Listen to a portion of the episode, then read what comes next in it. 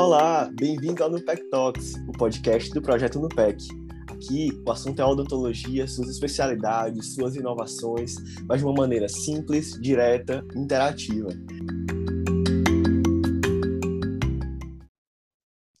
Olá, pessoal, sejam todos bem-vindos a mais um podcast do nosso Nupec Talks. É, eu sou o Saulo Saraiva, é um orgulho estar aqui com vocês mais uma vez para mais um episódio do nosso podcast.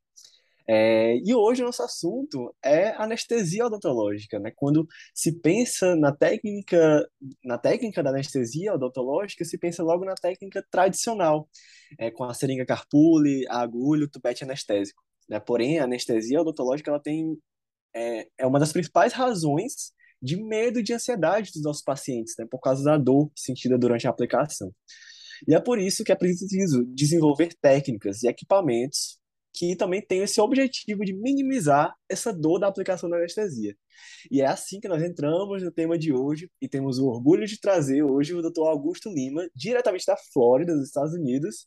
O Dr. Augusto, que é mestre e doutor em odontologia pela Universidade Federal do Ceará e é especialista em ortodontia e ortopedia facial pela Associação Brasileira de Odontologia. Doutor Augusto, seja muito bem-vindo. É um prazer te receber aqui no nosso podcast. Prazer enorme meu, é um grande prazer estar aqui podendo contribuir de alguma forma, podendo bater esse papo com vocês. Ah, a gente que agradece. E já indo para o nosso assunto, né? É, doutor Augusto, é, nós podemos usar dispositivos eletrônicos na, na anestesia odontológica? Sim, isso existe ah, de maneira bem formal desde 1998, com a primeira, o primeiro equipamento que tinha algum componente eletrônico que tentava é, transformar o processo de anestesia em algo menos doloroso, que, chama, que era chamado na época de The Wand. Então, foi a primeira anestesia que tinha alguma forma de controle por computador. Então, a resposta é sim. É, podemos usar equipamentos eletrônicos para ajudar nesse processo. É, e esses, esses, esses dispositivos eletrônicos, né, quais são eles? Né? Como é que eles funcionam? Bom, basicamente o mais tradicional é, dispositivo eletrônico, ele controla o fluxo de injeção do líquido anestésico. Então, você imagina a gente tem um tubete anestésico e a gente quer tentar é, injetar aquele líquido. Uma das características associada à dor do paciente é o processo de injeção do líquido velocidade de injeção desse fluxo. Então, se essa velocidade é muito rápida, é, a anestesia acaba causando um dor por características químicas ou bioquímicas, né? Então, esse processo de injeção causa dor. E aí o, o, equipamento eletrônico que foi primeiramente planejado e foi comercialmente é, vendido, ele controlava esse fluxo, trabalhava-se com uma velocidade bem baixa, depois disso surgiram várias outras técnicas que não trabalhavam só com isso, vários outros tipos de equipamentos. Ba mas basicamente é, é um equipamento de controle por computador ou do fluxo ou ah, eles existe um equipamento que não é exatamente associado ao fluxo, mas que ele tenta fazer vibração em volta do, do, da área que vai ser anestesiada e é um equipamento de suporte. Ele não é exatamente um equipamento de anestesia, é um equipamento de suporte para ajudar a diminuição de dor. Então, basicamente é isso. E a gente sabe, né, revelando aqui também para o nosso público, que esse dispositivo, né, eletrônico é a sua pesquisa de doutorado, né? Então, assim, conta um pouquinho para a gente como surgiu essa ideia, essa pesquisa, como foi feita essa pesquisa. Bom, a, a gente sabia de maneira muito superficial de, desse equipamento, do The Wand, e alguns anos depois que ele foi lançado, a gente não tinha acesso a isso no Brasil. Então, nessa época, então, há muitos anos atrás, na verdade, eu com meu irmão, com alguma inquietação, que é, que é professor da UFC, que é o professor Jeová, ele, a gente discutiu, olha, a gente tinha que tentar arrumar uma forma da gente poder anestesiar o paciente mais ou menos parecido com o que a gente faz na prática, na realidade. Então, quando você citou, eu acabei esquecendo de comentar, mas você citou que, eu sou especialista em ortodontia, mas também em odontopediatria. Então, a gente, o, o, a, a, o grande interesse do odontopediatra é em tentar fazer uma anestesia que seja menos dolorida possível. Com então, certeza. cada pediatra desenvolve sua técnica pessoalmente. Então, quando eu fui discutir com meu irmão, ó, como é que a gente anestesia, como é que você faz? A gente fazia algo muito, muito parecido. Além disso, tinha o histórico do meu pai. Meu pai dentista também, o nosso pai dentista também. Ele tinha uma ideia de é, é, muito comum ainda você citar que você pega o lábio do paciente, você vibra o lábio do paciente e você, ao invés de você inserir a seringa, ele tinha uma história de dar uma puxada no lábio para baixo e a seringa acabava penetrando. Isso de alguma forma diminuía a dor. Então, a gente com esses com esses é, com esses aspectos da anestesia, a gente conversando, sabe, a gente tinha que desenvolver alguma coisa que fosse parecido com o que a gente já faz. Algo bem, bem, bem lento inicialmente, em que o bisel da agulha possa ser inserido paralelo à mucosa, em que a gente possa fazer uma penetração muito controlada só de um milímetro da agulha, discutindo como a gente fazia. Será que tem como fazer um, um equipamento fazer isso de maneira automática? Então, o equipamento a gente usa alguma coisa do equipamento inicial lá do One, o fluxo automático de anestésico, do, do fluxo automático de, de, da, do líquido anestésico, a, a, controlado por computador. Mas a gente também é, pensou nas outras coisas que a gente faz. A gente só penetra um milímetro da agulha bem superficial, porque é exatamente a camada de tecido que o anestésico tópico consegue agir em torno de um milímetro, um milímetro e meio. Então, o raciocínio da gente foi tentar descobrir uma solução para cada etapa do, do, do problema. Um, a penetração inicial da agulha. Então, na nossa pesquisa, o que a gente é, acabou desenvolvendo o equipamento, que ao invés de eu penetrar a agulha, de o dentista penetrar a agulha, e cada dentista faz do seu jeito, e essa é uma das partes de dor que causa dor durante o processo de anestesia, é a parte da penetração da agulha inicial, e não só como o The One faz, que é controlar o fluxo anestésico, a dor da, da anestesia, ela é causada na punção inicial, inclusive é uma das mais importantes que a gente acredita. Então, ao invés da gente penetrar a agulha, a gente desenvolveu uma sistemática de sucção da mucosa. Dessa forma, a mucosa penetra apenas um milímetro para dentro de, um, de uma pequena ponteira de silicone. A gente só permite que a, que a mucosa penetre um milímetro. O resultado disso é que eu posso, eu posso controlar o quanto que a agulha penetra. Então, o equipamento da gente ele controla a penetração da agulha, só um milímetro. Depois dessa injeção de agulha inicial, a, a, a coisa é para ficar melhor. Anterior a isso, existe um, uma técnica muito conhecida, que é o controle é, o controle da dor através da teoria do portal. O que é que significa essa teoria do portal? Teoria do portal significa que um feixe, em termos bem simplificados, o feixe nervoso que transmite a percepção da dor, é, é, ele caminha paralelo e seria, ele seria, poderia ser interferido com o feixe da sensação é, do tato. Então, se eu fizer alguma fricção, se eu fizer uma vibração na região que eu vou anestesiar, eu posso enganar a dor e eu diminuir a percepção dolorosa da penetração inicial da agulha. Então, antes do processo de anestesia, a gente descobriu que o nosso equipamento tinha que vibrar de alguma forma. Então, dentro do próprio equipamento, ele todo vibra como um controle de videogame. Quem conhece os videogames é um controle, um motor como aquele. Então, a gente faz uma vibração inicial durante 15, 20 segundos. Essa vibração engana ali o cérebro, e aí, junto com a, com a, com a penetração controlada da agulha, que é apenas um milímetro, a gente tem uma pulsão inicial perfeita. É realmente incrível, é bem legal. E aí, fazendo mais estudos, isso aí foi um processo. A gente não desenvolveu todo o equipamento de uma vez, a gente teve três projetos é, aprovados na, na FUNCAP e na FINEP. Então, cada projeto desse, a gente acelerava mais alguma coisa e desenvolvia algo mais. O fluxo anestésico sempre teve desde o início.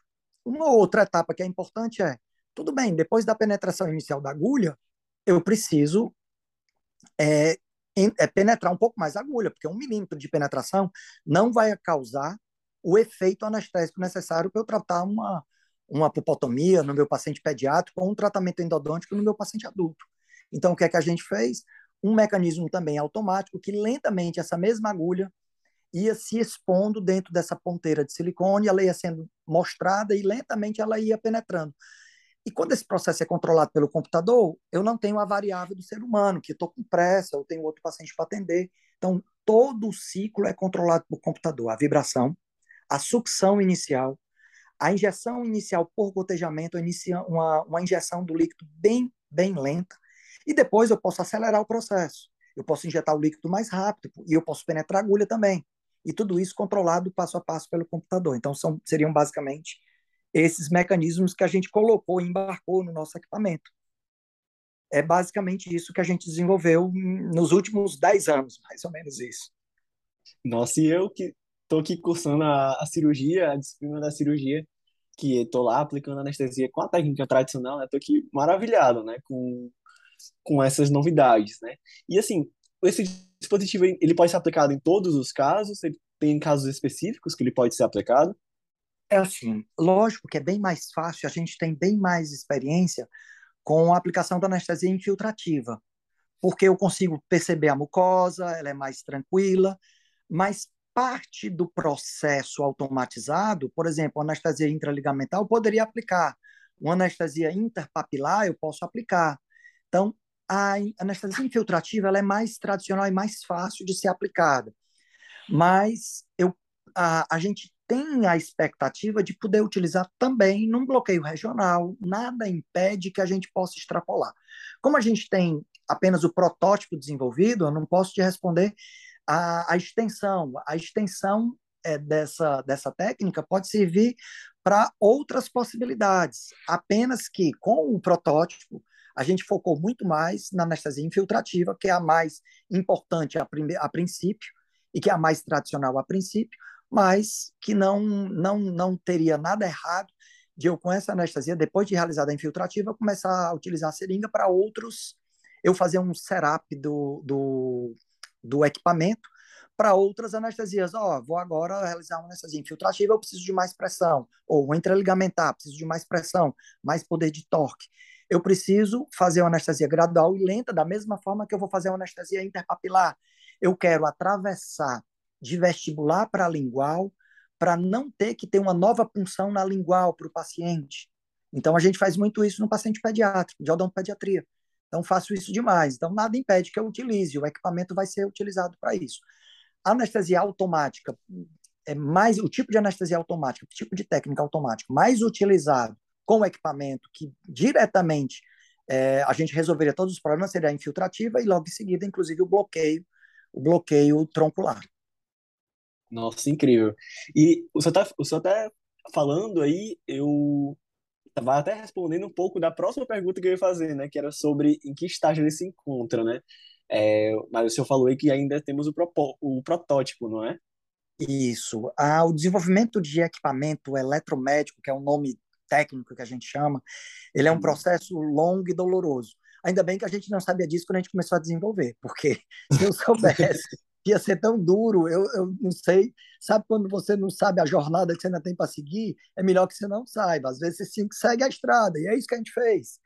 É um processo realmente muito longo.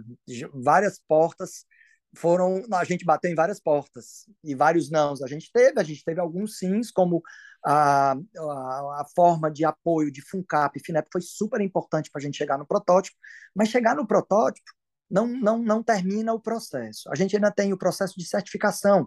Anvisa é um processo caro. É, o processo de certificação em comunidade europeia, o processo de certificação no FDA na, americano. Então, isso a gente fala realmente na casa de milhares e milhões de reais ou de dólares. Então, é uma coisa absurda. Então, você precisa do suporte do governo quando você tem pesquisa nesse nível, uma pesquisa de, de longo desenvolvimento de equipamento eletromédico, e você depois precisa de, de apoio de grandes empresas para elas suportarem o valor que é de investir nas certificações, porque é um equipamento eletrônico que está injetando um fluxo, existe agulha, a, existe a classificação do produto, qual é a classificação desse equipamento para eu patentear e para eu conseguir a, a certificação. Então, dessa forma, a gente precisa é ter uma longa jornada e a etapa que a gente está é a etapa de protótipo. E as próximas etapas você precisa oferecer para algumas empresas. A gente fez, recebe consultorias, recebemos consultoria já esse ano para ajudar a gente a seguir as próximas etapas. Existe um papel meu aqui morando nos Estados Unidos e já tendo, já sendo dentista aqui, eu já sou dentista aqui nos Estados Unidos e eu e aí o processo é eu começar também a trabalhar em cima das existe regulamentação é, é, de, de, governo, como tem no governo brasileiro, FINEP, FINCAP, existe regulamentação aqui no governo americano para recebimento de dinheiro para melhorar os protótipos e também o processo de venda ou pelo menos de parceria com grandes empresas. A gente está falando de 3M, Dentsply, desse tipo de coisa. Com certeza a gente já bateu porta de empresa brasileira, o processo é lento e gradual, é, é uma longa jornada de negociação. Então, a fase que nós estamos, protótipo, os próximos passos seriam tentar as parcerias, melhorar ainda mais esse protótipo, seja com, com governo, com dinheiro de parceiros ou de governo brasileiro, ou que seja americano, e a gente conseguir avançar para um, um protótipo minimamente viável, que é um, um MVP, é, um protótipo que seja praticamente o que vai para o pro, pro, pro comércio e que já, a gente já tenha tido condição de testar mais no mercado, a, a aceitação porque uma coisa é você ter a ideia, outra coisa é ainda ter a aceitação do mercado, da gente gostar do equipamento, de ter a indicação, e aí depois extrapolar para as outras possibilidades, né? Aí é, vai para o mercado, e aí é, é, diminuição do tamanho. Hoje em dia ele ainda é um equipamento maior que um controle remoto grande, ele é um equipamento ainda um pouco maior do que o que a gente gostaria, então ele ainda tem que ser trabalhado. Sim, e eu espero muito que futuramente, né, nessas perspectivas de futuro, que o uso seja bem difundido, né? Porque realmente é algo que, para mim, na minha visão, está sendo muito bem pensado. Né? E vocês estão pensando em, em vários aspectos importantíssimos da anestesia, né? Com certeza vai trazer muita gente de volta para o dentista com muito menos medo, né? Da, da picada, do, da dor, da anestesia, né? Só um dado, a, a anestesia era basicamente aplicada da mesma forma, se você vê as fotos ah, desde que ela foi inventada há mais de 100 anos. Então, em 2000, em 1998, quando lançaram o The One, foi a primeira mudança em, em torno de 100 anos. Então, é uma coisa absurda. É um absurdo a gente não ter nenhuma técnica de nada que realmente prove ser diferente, que realmente tenha eficácia. E ah, surgiram alguns equipamentos, equipamento que vaporiza o líquido anestésico dentro sem agulha, mas é uma anestesia só superficial, não é anestesia infiltrativa ela não funciona para procedimentos mais dolorosos. Então, ah, hoje em dia, só como dado, você tem no Brasil em torno de 400 milhões de anestesias aplicadas por ano, nos Estados Unidos, mais de 500 milhões de anestesias aplicadas por ano. O mercado é gigantesco, a, popula a população que é estressada é gigantesca, a gente tem teoria sobre tudo isso, e há necessidade de se fazer alguma coisa diferente. Além disso, o outro aspecto que gerou a gente seguir nesse caminho é que a, o processo de automação, os equipamentos, tudo que favorece a automação dentro da área de saúde como um todo, e mais especificamente dentro da odontologia, ela é uma realidade. Basta ver a odontologia digital. Então, é um processo sem volta. A gente vai automatizar todos os processos que a gente tem ah, o procedimento laboratorial de, de realizar uma de, de, fabricação de uma coroa metalocerâmica não pode ser mudado. Não, hoje em dia a gente faz ela totalmente de cerâmica e com, com CAD-CAM. Então, o processo de automação ele é natural. É o uso da tecnologia para ajudar a gente como profissional de saúde. E esse dispositivo, por exemplo, ele pode ser usado apenas na odontologia ou nós teremos aplicações em outras áreas também? É, isso é uma boa pergunta. Por coincidência, eu fui essa semana um dermatologista aqui e eu batendo, e eu, o que é que eu percebi? Aqui nos Estados Unidos tem uma característica que as higienistas e as, alguns tipos de auxiliares de consultório odontológico, auxiliares médicas, eles podem realizar anestesia local. Eles não fazem bloqueios. Então a moça anestesiou meu braço para tirar um sinal, tirar um sinal meu aqui. Aí eu comecei a conversar com ela, ah, você dá anestesia e doeu para burra anestesia. Então a, o processo de anestesia no dermatologista de sinal é basicamente o mesmo que o nosso. Inclusive, a médica foi me explicar: ó, oh, eu vou dar anestesia igual essa que você. Eu, doutor, eu não dou muito essa anestesia aí, não, porque na verdade aqui eu sou mais ortodontista, não trabalho muito com anestesia aqui no, no, no consultório que eu estou trabalhando. Mas vamos conversar um pouco como é que você dá essa anestesia aí. Conversando com auxiliar, auxiliar dá anestesia aqui. Então, o processo pode ser usado na dermato, porque é basicamente o mesmo, a mesma ideia. Qual a diferença? A flacidez da pele é um pouco diferente da da mucosa. A mucosa a gente conhece a flacidez. Na dermato a gente teria que fazer alguns ajustes do equipamento. A aplicação de botox, aplicação de, é, de é, fillers, de preenchedores faciais. Então, toda a harmonização facial, não toda, uma parte da harmonização facial que injeta algum tipo de líquido, a gente poderia estar aplicando. A gente foi aconselhado também no processo de aceleração que a, a área de PET é uma área, a área veterinária é uma área muito interessante, porque é muito sabido do estresse dos animais com alguns líquidos também. Então, pronto, seria mais um, mais uma opção. É só para explicar o, o quanto a gente pode abrir o campo. Como um injetor, a gente está falando de um injetor de líquido. É como mudar o injetor de líquido para que ele seja menos desconfortável, não desconfortável. Né? Nossa, incrível. Sem palavras. Doutor uhum. Augusto, muito obrigado pela sua presença no nosso podcast mais uma vez. Deixa aqui também nosso abraço para o nosso querido professor Jeová, né, esse grande nome da nossa docência na UFC. E deixa aqui também o seu livro para encerrar do jeito que quiser, fazer as suas considerações finais. Olha, é, primeiro é um grande, foi um grande prazer estar aqui, é muito legal ver vocês com esse tipo de interesse, uma, uma conexão com, com, a, com a parte técnica, com uma parte produtiva de pesquisa, isso é tão legal. É, um, um, um ponto que eu queria colocar para vocês é assim, vocês são a odontologia do futuro. Então, é, a, voltando à primeira pergunta que vocês fizeram e finalizando a minha, a minha fala, é não se conforme com o que vocês veem. Desenvolver técnica, produto, equipamento é apenas uma questão de curiosidade. Se vocês têm uma curiosidade ou uma inquietação, olha, eu não gosto de como isso acontece na odontologia ou na minha área. Pronto, aí você tem uma, uma qualidade que pode ser desenvolvida de um pesquisador, de uma pessoa que pode tentar desenvolver alguma coisa e ajudar de uma forma geral a nossa comunidade. Tá bom? Fica a dica e fica o agradecimento. Muito obrigado pela oportunidade de trazer voz para esse, esse nosso projeto. E é isso, pessoal. Muito obrigado é, tá. por mais um episódio do nosso, nosso no Pack Talks e até breve.